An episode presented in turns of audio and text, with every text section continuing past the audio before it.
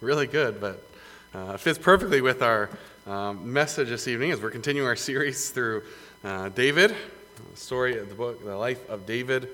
Uh, this morning, this evening, we find ourselves in 2 Samuel 1. 2 Samuel 1, as we continue looking at the life of David. Let's open with a word of prayer.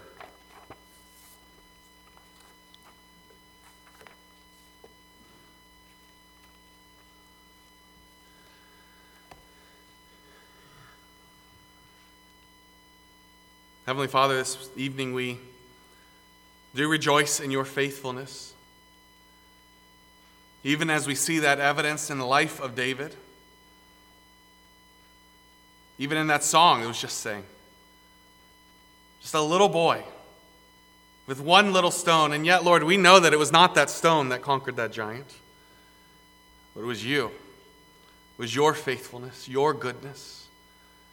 We pray, Lord, that you would give us boldness to stand in light of your faithfulness, to be faithful ourselves, to be a testimony to the world around us, to be faithful in the things that you have called us to. We pray even in this service, Lord, that you would guide our thoughts, that you would give me boldness and authority to preach with clarity. And as the word of God is proclaimed, that your spirit would work in each and every one of us, challenging us, encouraging us, changing us, Lord, for your glory. We pray these things in the name of Jesus Christ. Amen.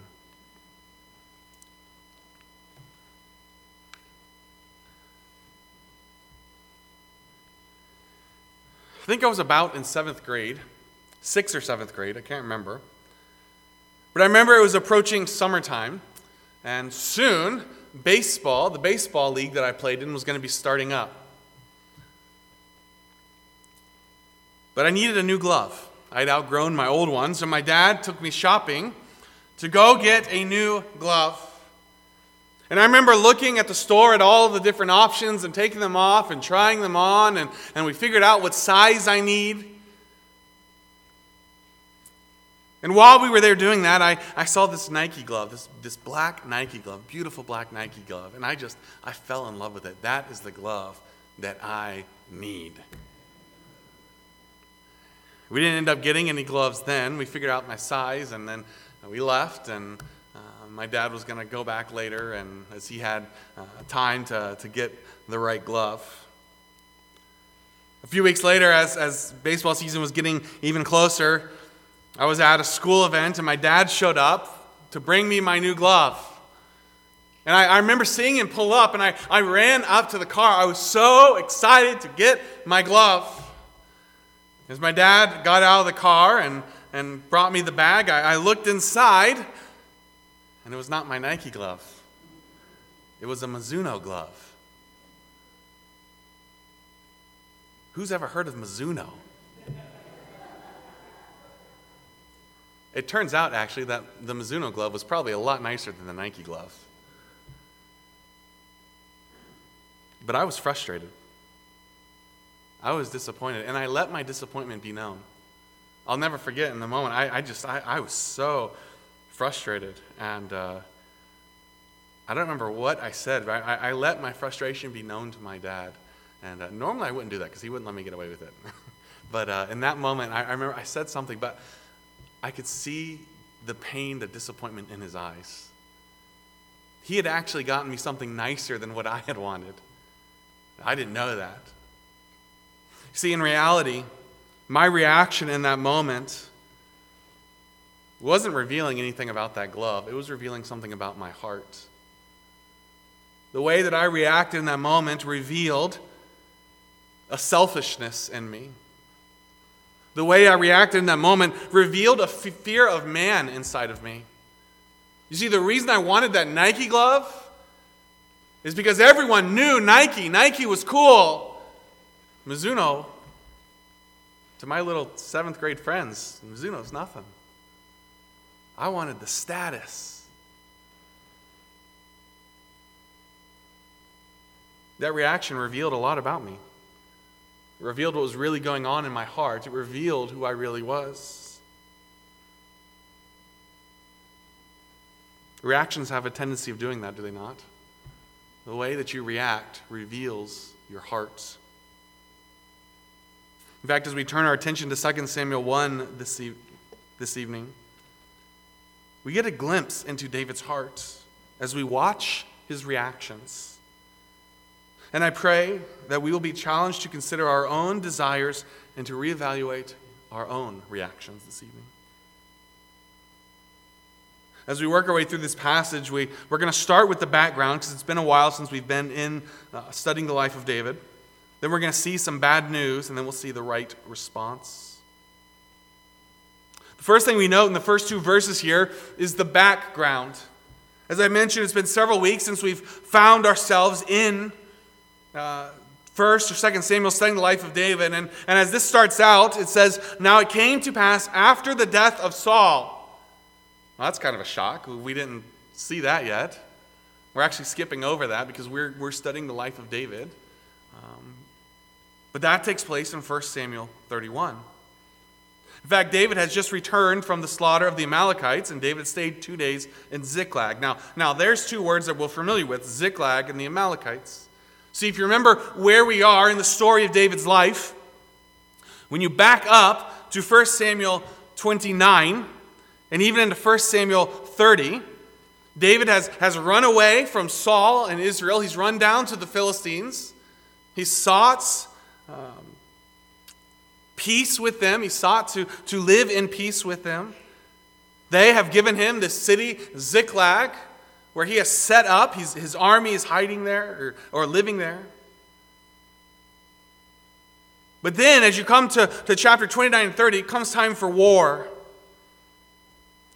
The Philistines are going to war with the Israelites, and, and these Philistines who have been supporting David now expect him to go to war with them. And if you remember, David finds himself in a, in a pickle, kind of between a rock and a hard place. But the Lord delivers him. As the other Philistine generals disagree with Achish, and they said, No, we don't, we don't want David with us. We don't trust him. Send him back. But then, as you remember, as you get into chapter 30 of 1 Samuel, David and his men return to Ziklag. And what do they find when they get there? Ziklag has been sacked by the Amalekites. And so immediately they take off in pursuit of the Amalekites. And they find them and they're able to slaughter them. And by the grace of God, not one person who was taken has been killed. They're able to get everyone back. They're able to get all of their, their goods and possessions back. Simultaneously, while all of that is going on, in 1 Samuel 31, a chapter which we're not going to study, there's a battle going on between the Philistines and the Israelites. And it's in that chapter when Saul and Jonathan are finally caught up to and they're killed. So, as we turn our attention to 2 Samuel 1, this is the context, the background in which we find ourselves. It came to pass after the death of Saul. Both Saul and Jonathan are dead. The battle did not go Israel's way, they were routed. In fact, in 1 Samuel 31, Saul, being cornered, having been struck with an arrow, realizes that he's going to die, but he's afraid of being captured. So he asks his armor bearer if he will kill him. His armor bearer refuses, and so Saul falls on his own sword. His armor bearer, checking, seeing that Saul has, di- has died, then kills himself. So all of that has gone on. David, as verse 1 tells us, has returned from the slaughter of the Amalekites. What we saw in 1 Samuel 30, David and his men, they've returned from that. They've returned back to Ziklag, this, the city that has been destroyed. So they are busy rebuilding. They're back for two days. On the third day, verse 2 tells us, Behold, it happened that a man came from Saul's camp with his clothes torn and dust on his head. It's a sign of mourning. Whoever this messenger is, he is bringing news, bad news, from what can be seen. He comes to David, he falls on the ground, prostrate before him. Now we're caught up on the background, and we come to the bad news, verses 3 to 16. David said to him, Where have you come from? And he said, I, I have escaped from the camp of Israel. Well, how did the matter go? Please tell me. And he answered, The people have fled from the battle. Many of the people have fallen dead, and Saul and Jonathan his son are dead. Israel was routed by the Philistines.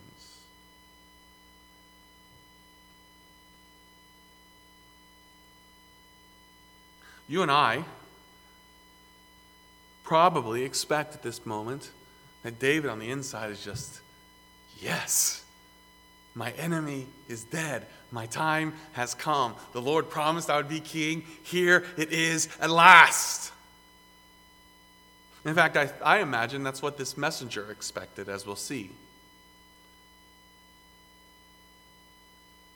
David digs a little deeper. How do you, how do you know that Saul and Jonathan, his son, are dead? The young man who told him said, As I happened by chance to be on Mount Gilboa, there was Saul leaning on his spear. And indeed, the chariots and horsemen followed hard after him.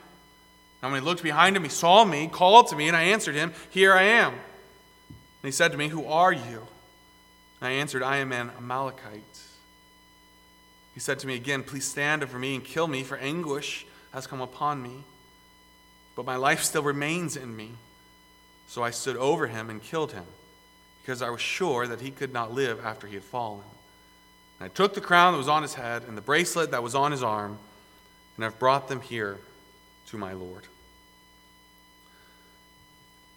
This is a passage that many Bible critics would point to and say, here is a point where, where the Bible is contradicting itself. Because one chapter earlier, we're told a completely different account of Saul's death. Whereas here in 2 Samuel 1, what this soldier tells us is completely different than what we were told by the Lord a chapter earlier. But it's not really the issue that they make it out to be. See, I would submit to you that this is not something that, that doesn't line up. Rather, what this is is a lie. you would have to have a pretty low view of the author of 1st and 2nd Samuels to think that two chapters in a row he would get those things completely wrong. There's a reason he puts these things next to each other. He wants us to see the lie. This messenger is lying. He's putting things into what he thinks will help David to respond right how he wants David to respond. He's wanting a reward out of this. It doesn't match up with the account that we saw in 1 Samuel 31. It's pretty evident that this man is, is lying with the expectation that David will reward him. Most likely, what happened is, is he was uh, going through the field and came to Saul, saw him dead, just happened upon him, and took these things, his crown and his bracelet, before the Philistines could get there. And he brings them to David, hoping for a reward. How do you know? Not only does this messenger bring a story, he brings evidence Saul's crown and Saul's bracelet. Therefore, David took hold of his own clothes and tore them. And so did all the men who were with him. This is not the response that this Amalekite was hoping for. It is not the response, most likely, that you and I expected. David immediately goes into mourning. In fact, what you see here, too, is not just David's response, but the response of his men, which speaks to David's leadership. These are the same men who, in two earlier opportunities, when David had the opportunity to kill Saul, but David chose not to, his men were encouraging him do it. God has delivered him into your hand. This is your enemy. Slay him. And yet, note the change in David's men. How they have not affected David's view, but David has had an effect on them. As David mourns in this moment, his men are not in the background rejoicing, his men are mourning with him. They mourned and wept and fasted. Even as we read earlier, a time to rejoice and a time to mourn. This is a time to mourn. Israel's king is dead. Israel was routed in a battle.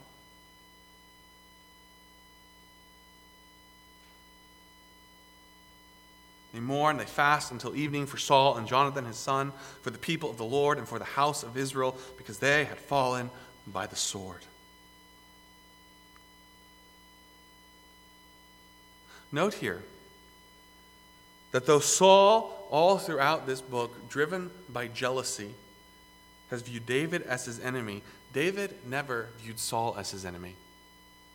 And that's exactly what we see here in this response. David did not view Saul as his enemy at all. He always viewed him as the Lord's anointed.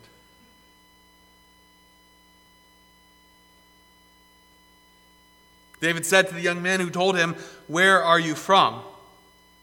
And he said, I am the son of an alien, an Amalekite. The idea there of a son of an alien or a sojourner. It's one who lived in Israel, therefore subject to Israel rules. However, the issue here is if that is true, then this man should have known that Saul was the Lord's anointed.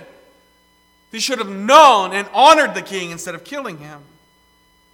David sees this as not an excuse at all. And David said to him, How was it that you were not afraid to put forth your hand to destroy the Lord's anointed? That was not your place. That's not your right. Who do you think you are? David called to one of the young men and said, Go near and execute him. And he struck him so that he died. And David said to him, Your blood is on your own head, for your own mouth has testified against you. You yourself told me that you killed him. It's not the reward that this man expected. Yet note also that this is not a response by David that is just driven by emotion in the moment.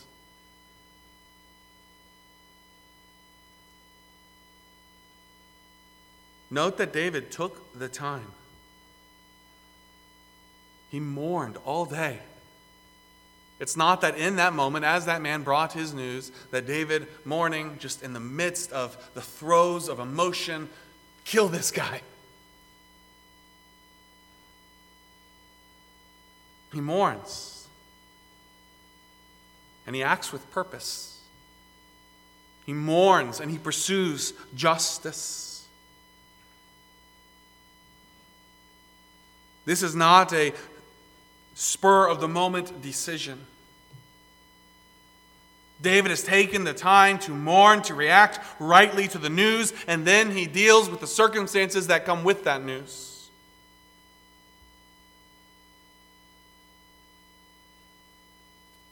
How might we make better decisions if we would take the time to work through our emotions, our feelings, before dealing with the situation.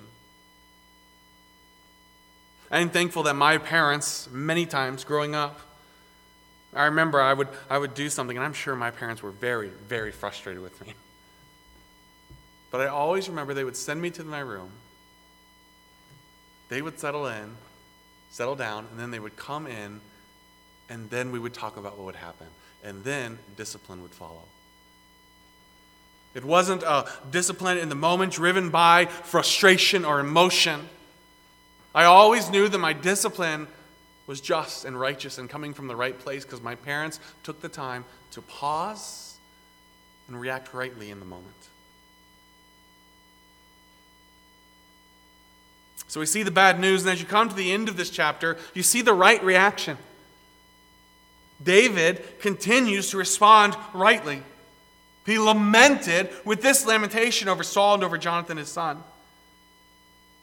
He told them to teach the children of Judah the song of the bow. Indeed, it is written in the book of Jasher. And there's this song, the Song of the Bow. It really begins in verse 19 with the chorus, if you will. This repeated phrase throughout this song how the mighty have fallen. The beauty of Israel is slain on your high places, how the mighty have fallen. That is not meant as a dig at Saul, almost as we use it today. You know, when someone does something and you're like, oh, how the mighty have fallen. That's not the way that David means it here. This is coming from the bottom of his heart. The mighty truly have fallen. In fact, verse 20 Tell it not in Gath, proclaim it not in the streets of Ashkelon, lest the daughters of the Philistines rejoice, lest the daughters of the uncircumcised triumph. Don't, don't let this news get out. I do not want to see the Lord's anointed. I don't want to see his name dragged through the mud.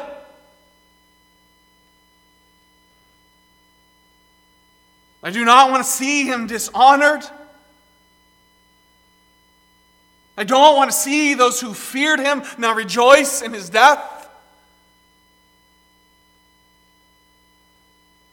Don't let this news go through the Philistines.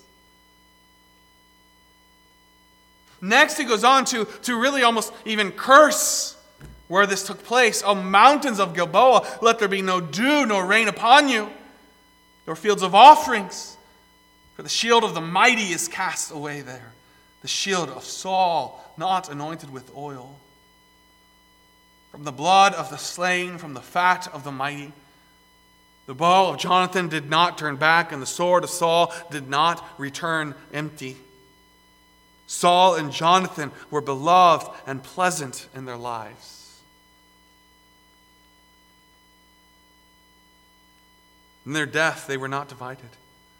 They were swifter than eagles, they were stronger than lions. Saul and Jonathan were beloved and pleasant in their lives. Note that David here is not taking this opportunity to tear down Saul and build himself up. This is a song that he is spreading around. He has said, Take it to Judah. Don't take it to Ashkelon, but take it to Judah.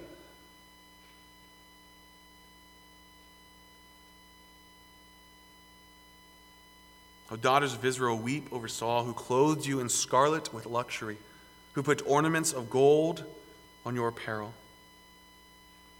A reference there to the fact that Saul's reign was one that brought luxury to Israel, a time when they thrived. How the mighty have fallen, he returns. In the midst of the battle, Jonathan was slain in your high places. I am distressed for you, my brother Jonathan. You've been very pleasant to me. Your love to me was wonderful, surpassing the love of women. how the mighty have fallen and the weapons of war perished. That line there, surpassing the love of women, one commentator noted that likely that is a reference. If you remember when, when David slew Goliath, there was a promise that whoever would slay Goliath would get to marry uh, the king Saul's daughter. And that relationship was all had all kinds of issues, if you remember, as Michal uh, and David were married, and then Saul took her away again. And what David's really getting at here is that the connections he made with Jonathan brought much more fruit than the political connections he had through his wife. Jonathan, as a friend, cared more for him and the Lord used that relationship to, to do more in David and to help him and encourage him more than even the political connections of being married to the king's daughter. All the mighty have fallen, and the weapons of war perished. This is not the reaction that we would expect David to have. I don't think it's the reaction that I would have had.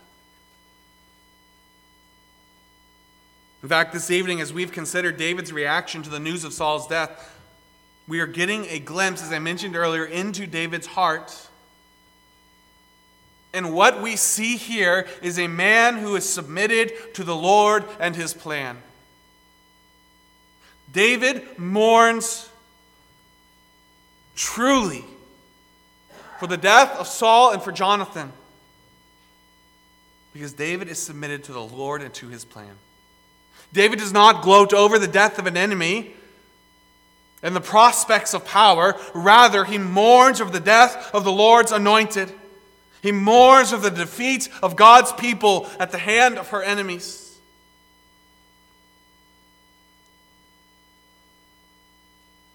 Is that not part of what makes David such a great leader? Is that he is more concerned with the good of the people than with his own career development?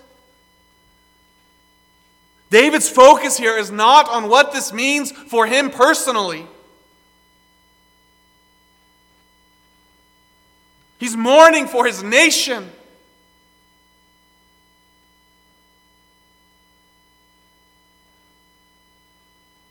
And the depth of David's mourning reveals the true loyalty of his heart. This is not just a show of mourning whipped up last minute because it's the right thing culturally to do. This is the deep mourning of a man who truly loves the Lord and his people. This is the response of a man whose heart is in the right place, a man who is submitted to the Lord.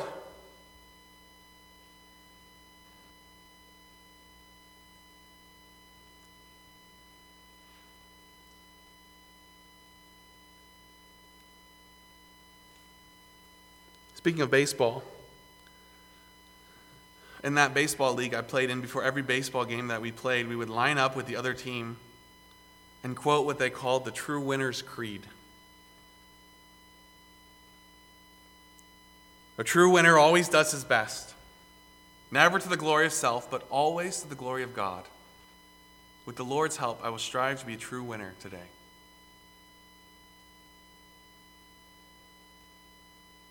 Brothers and sisters, that's where David's heart was never to the glory of self, but always to the glory of God. Whether you win or lose this week by the world's standards, brothers and sisters, strive to be a true winner this week. Never to the glory of self, but always to the glory of God. So, as we come to the end of this chapter, I would encourage you search your own hearts. What has control of your heart? Are you committed to your will or to the Lord's will? What would your reactions say? How would you react if that thing that you love was taken away tomorrow? Or maybe even more revealing, if that thing that you love, if you got it tomorrow? What would your reactions reveal about your hearts? To be submitted to the Lord's will is to react rightly regardless of the outcome, recognizing that He is the Lord. He is on the throne, and His will is best. It is David's submission to God's will that allows him to react rightly to these circumstances? What are your reactions say about your heart? Are you submitted to the Lord's will? I would encourage you, don't just dismiss those questions, but truly search your heart. Those are questions that are easy to answer. Yeah, sure. But it's a lot different when the rubber meets the road. We're going to close with the song Bow the Knee a submission to God as sovereign ruler of all. Let's stand together. It's hymn number 13 Bow the Knee.